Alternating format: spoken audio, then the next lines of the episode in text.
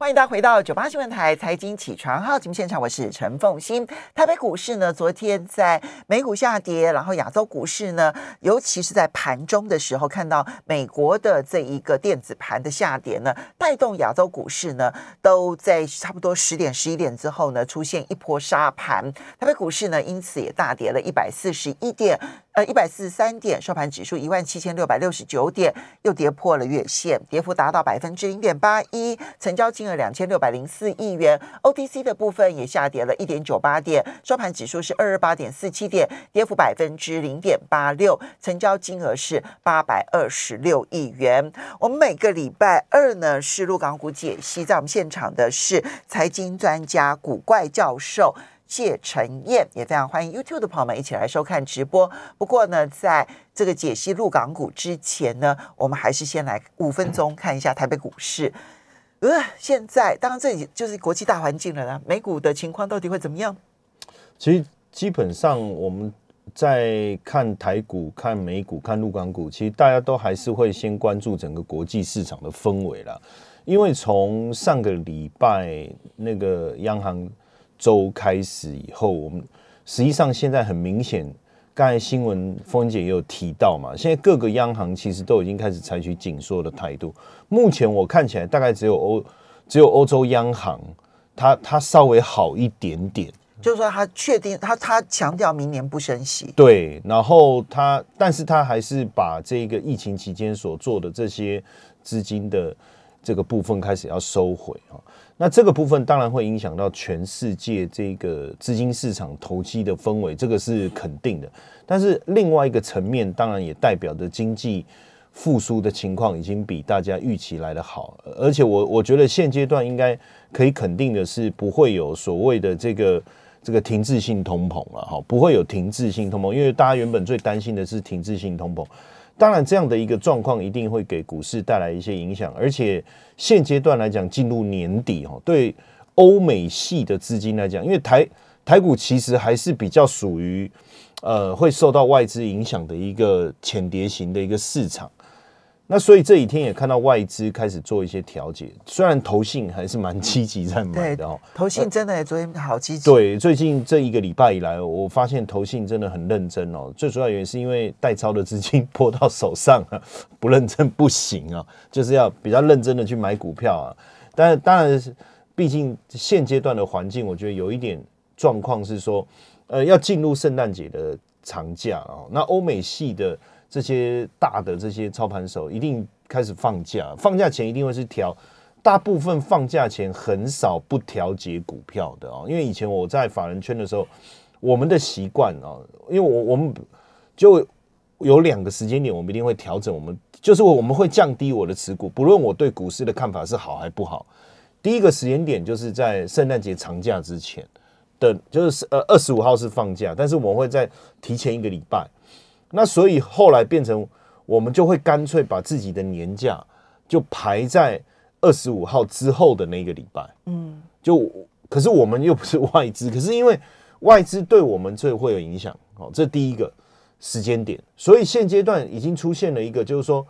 外资在调节。嗯，那你内资呢？你你也知道这个情况，你你只好也跟着做一些微调。嗯，我觉得这个是这个礼拜大家会看到的一个情形。当然，呃，放假过后，其实资金会慢慢回来。台股也是，你如果注意看哦，就是每年只要圣诞节前一个礼拜，外资其实普遍在调节持股。然后呢，呃，等到这个圣诞节后，它会慢慢回来，它也不是很快，因为哇，不然就不会有一个叫圆月效应嘛。所以真正回来还是圆月。那所以，可是这段时间，投信会开始更努力的去做账。基本上要等到圣诞节后，因为剩最后这一个礼拜是做账最有呃 CP 值，我觉得最好，就最短的时间嘛，时间最短，我我赶快要要拉要。所以他不是赶在十二月三十一号之前，甚至要赶在十二月二十五号之前了。就是他调呃，他要卖的他在二十五号之前，但是要买的我。大部分会在二十五号以后，哦，二十五号以后，对，变数会比较少嘛。所以这个这一段期间可能是卖压最重。对，我觉得二十五号以后到年底之前，反而是相对来说比较容易拉抬。对，第一个外资不会在二十五号以后再继续卖股票了，因为他在二十五号以前大概卖的差不多。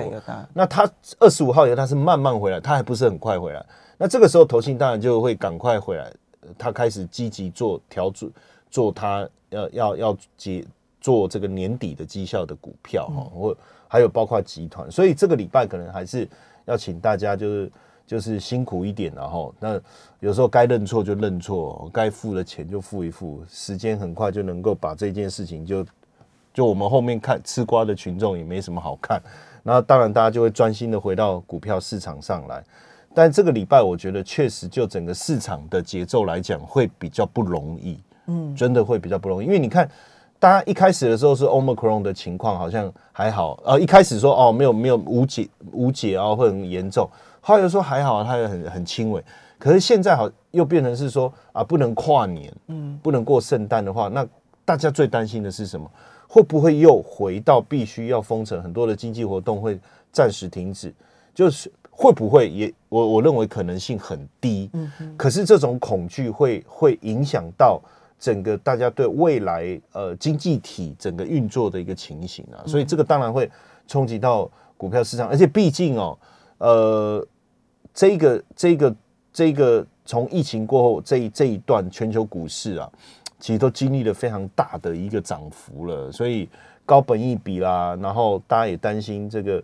呃，市场的状况做一些调节，我觉得是合理的。但是，呃，我我直接讲结论，我觉得这个调节还是不用担心啦，因为至少我觉得在明年第一季整个呃财报了经济面的状况，其实都还是不错。因为我你如果我们去看联总会哦，它它调降了今年 GDP 的预期，从五点九降到五点五点五，可是这今年要过了嘛，嗯，可是它调涨明年 GDP 的预期，嗯，虽然明年 GDP 的数字比今年差，但是。呃，它是就是就整个明年预估来讲，数字是往上调的，那失业率也往下降，所以我觉得基本面基本上明年第一季应该还是会稍微反应，而且大家会一直担心说明年三月会升息，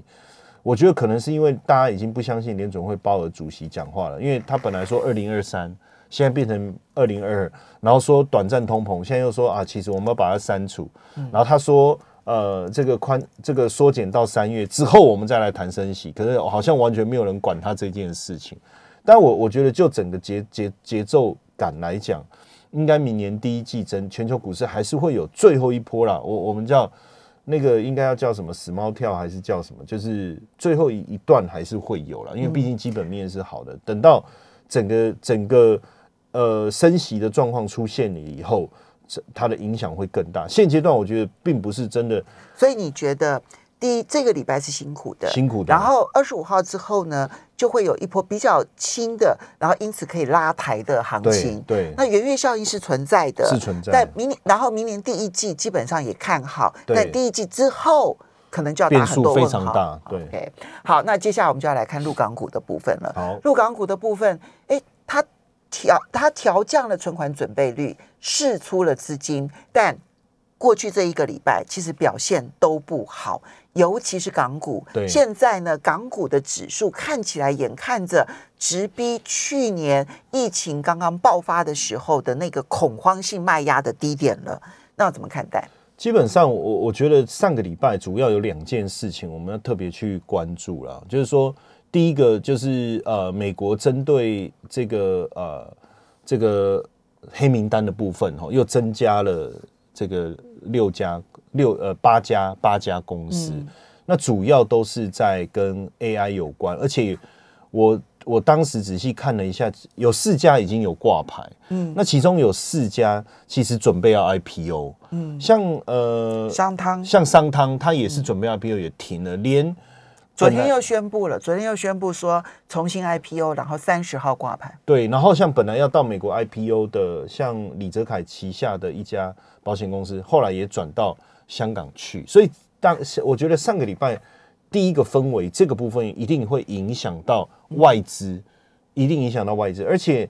基本上中概股的部分在在美国挂牌，其实美国。投资人哦，机构跟呃，可能是机构，可能是散户啊，就算起来，持股比例高达四十，平均是四十三趴。嗯，那如果说这些黑名单他一定要卖嘛，嗯，那自然而然这个不这个氛围一定会会会影响到整个相关的一个市场哦。这这个我觉得是前半段，嗯，好，那后半段其实是在上个礼拜五，上个礼拜五比较麻烦，是因为大陆证监会现在来打假外资，什么意思？因为我们有沪港通嘛，嗯，那其实当时沪港通的目的是说要让香港的外资。你能够去，也能够去投资上海跟深圳的股票。那你因为你你担心到内地开户，你到大陆开户，你你操作以后，你股票卖了，你要出来，你又有外汇管制的问题。没关系，我我开了一个窗口，就是你在香港开户，然后你下单买上海、深圳的股票，所以你没有资金进出外汇的部分的问题哦。这个是当时的一个目的啊。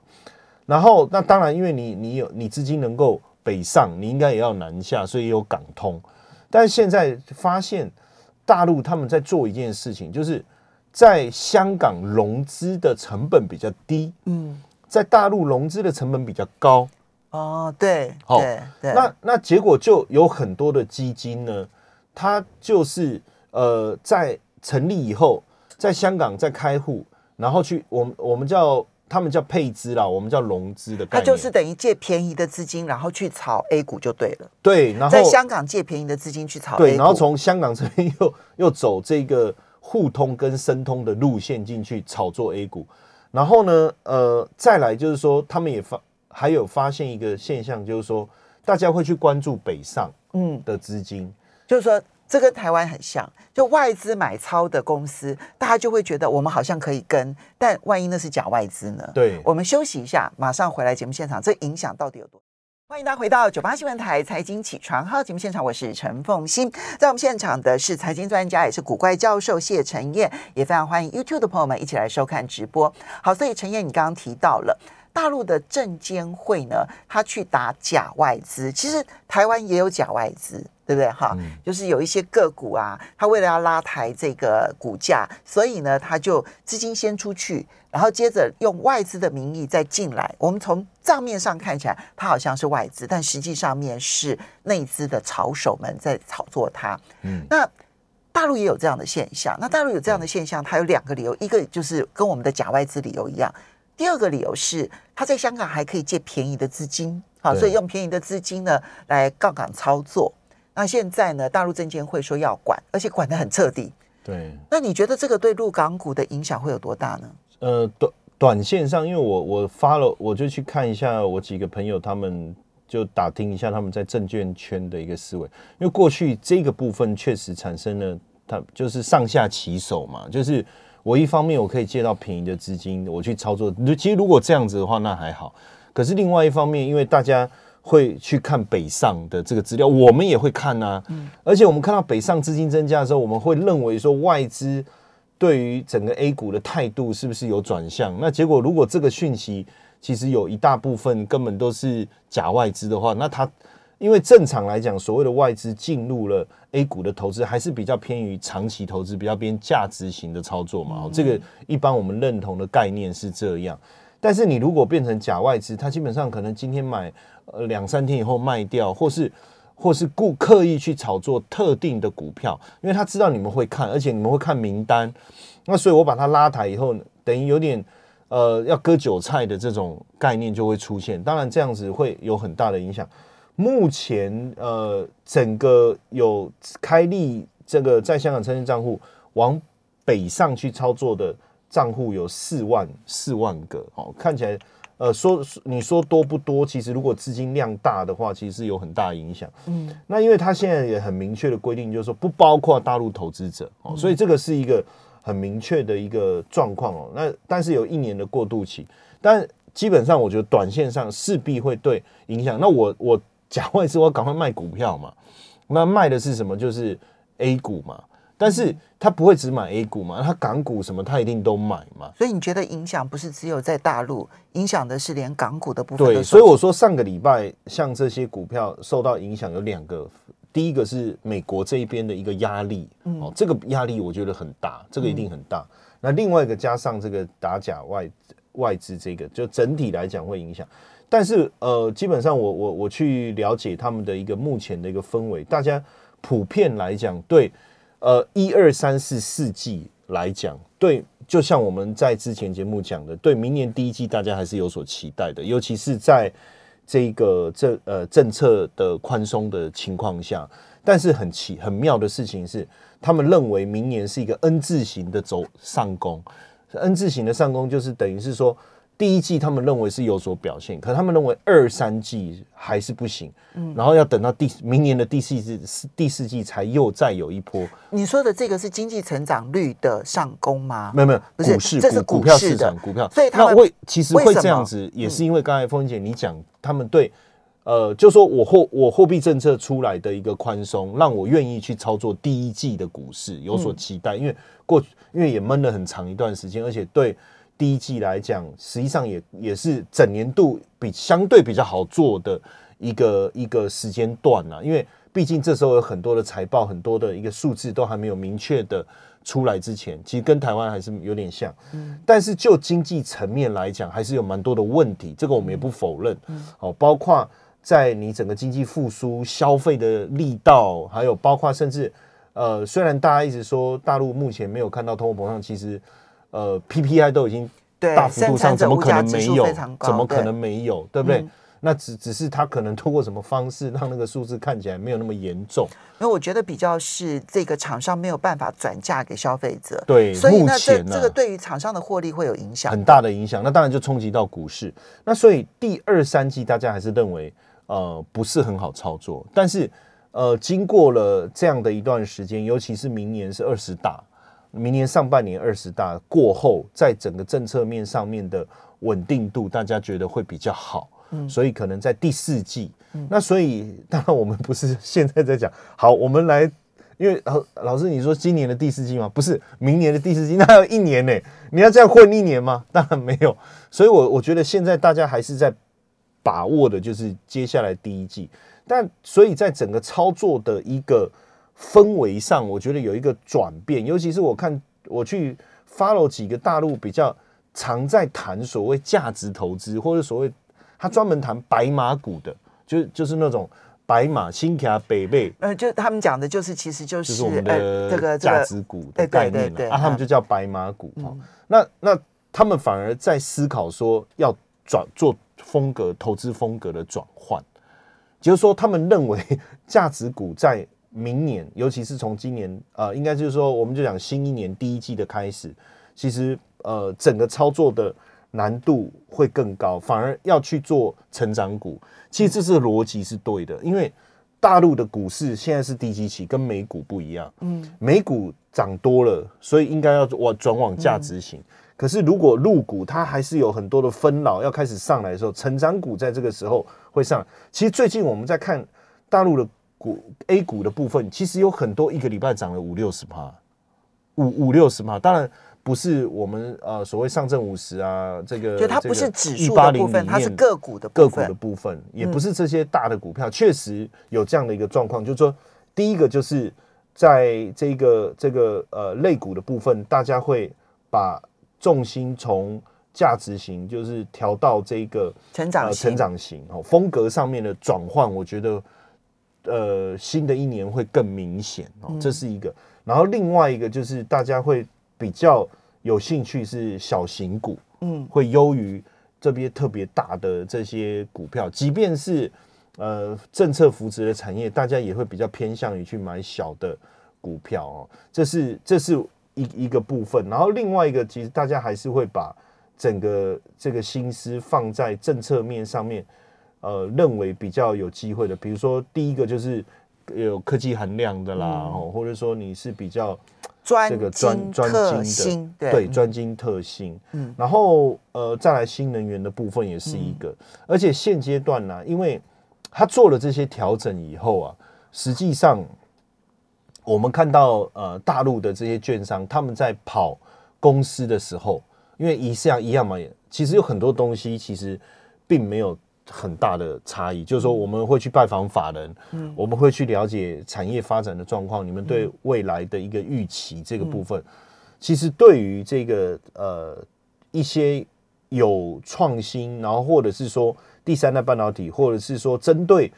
呃美国制裁的产业，他们也自己会想办法要怎么样去发展的这个区块，嗯，其实他们都还是很有信心能够去发展。我说，就那些公企业，所以政策重点的呃重点政策的这一些类股，对，然后中小呃中小型的成长型，然后成长型的，可能都会是明年相对来说比较能够突破压力的。对，就在 A 股的部分来看的话，我我觉得我们会有这样的。可是港股什么时候能够打底呀？我觉得还要再看一下最这一个这一两个礼拜，看看整个政策面的一个调整会不会有一个比较好的情况啊。所以它现在受到因为包括了中美的政策打压非常的严重。对，除非这些政策你看到就是政策出现，它不再落底。也许才比较有机会，因为我们现在不敢确定美国还会不会再出手，中国大陆会不会再出手这个就是一个政策上面的一个变数了，所以还我觉得还要再观察。嗯，所以那你这样子的话，在策略上面的话，港股不能碰吗？呃，不会啊，其实我不会太过担心啊，因为对我来讲，比如说港股的一个落底，对我来讲，当然你说什什么时候进场，这个叫抄底，所以分批的进场，我觉得是一个机会，但是就呃比较。比较担心这种不确定的话，我觉得你就是看 A 股嘛，就比如说中小型的这一个区块，我们刚才提到的成长型，你一再讲深中小的部分，其实有一点比较类似，对不对？好，好，时间的关系，非常谢谢财经专家古怪教授，谢。